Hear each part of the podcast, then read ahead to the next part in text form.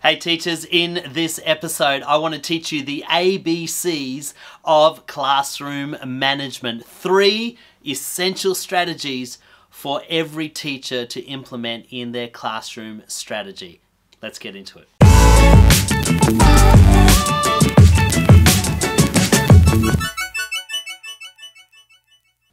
Okay, here we go.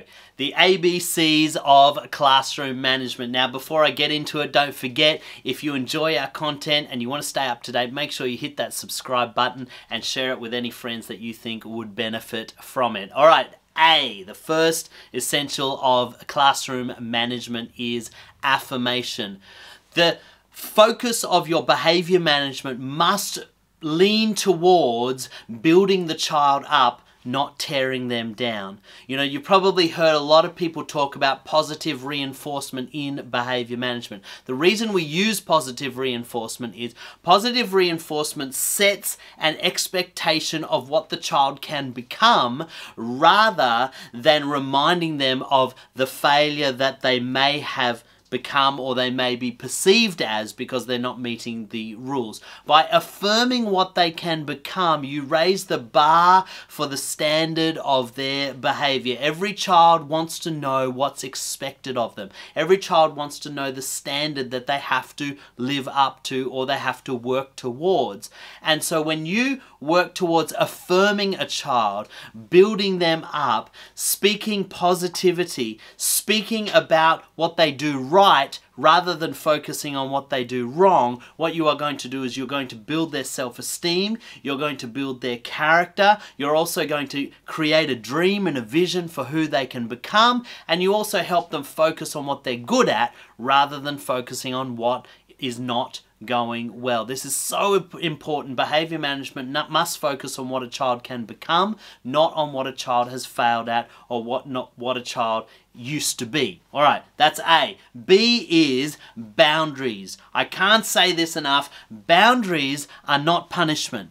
Boundaries are not even punitive. Boundaries are simply drawing a line in the sand and clearly articulating what is okay and what is not okay. Every human being is wired to ask the question, what is expected of me in the environment that I am in. If you have never clearly spelled out the boundaries of your class and the behavior in your class, you can't expect children to follow suit or you can't expect them to do what you expect because they may have their own boundaries. Every child comes from a different family home, they come from different cultural backgrounds, and they all have standards of morality or expectation that they live by and behave by. You do too.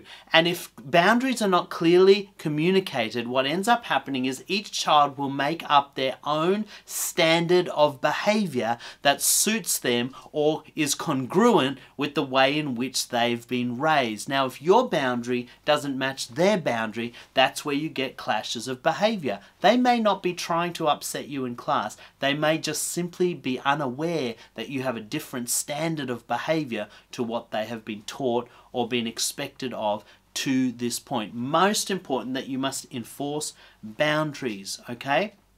And the uh, last one is C, and that is care. Every child that is under your care needs to know that you care about them. Uh, leadership expert John Maxwell says this they don't care what you know until they know how much you care. If you want children to follow you in the direction that you are trying to lead them, if you want children to listen to you and to trust you and to stay within the boundaries that you set for them, they need to know that you care about them as individuals, as human beings. This may or may not come as a surprise to you, but every child in your class has their own hopes, their own dreams, their own fears, and their own dreams and intentions that they focus on. And sometimes those may not fit with the direction that you're going in class, whether it's in a lesson or generally speaking. So they have to know that you care about them, that you care about them as individuals,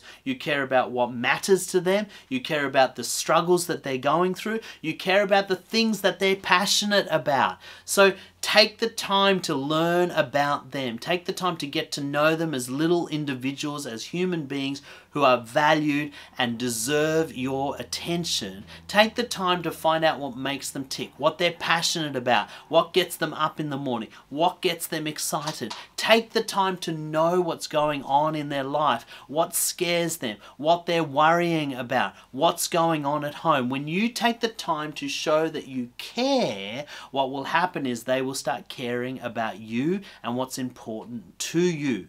So that's my three suggestions of the ABCs of classroom management. Three very fundamental, very basic strategies. Maybe you've been, heard of them before, maybe you just needed a bit of reminding, but that's a really easy way to remember that every day you are interacting with a student, you must err towards affirming them rather than punishing them or tearing them down. You must create clear boundaries that can be enforced so that they know where they stand with you and what is expected of them. And you need to prioritize caring and showing that you care so that they build trust and relationship with you and start caring about the things that are important to you. I hope that's really helpful.